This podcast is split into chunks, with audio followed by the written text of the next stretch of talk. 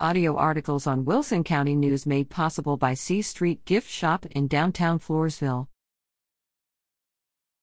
UPS Pardon Our Dust. The Floresville UPS store will begin work on a remodel after close of business on Monday, March 4th.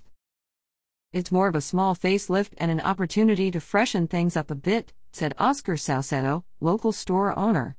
We're going to remove some walls and open up the space so we have a little more room to work with our customers, he said.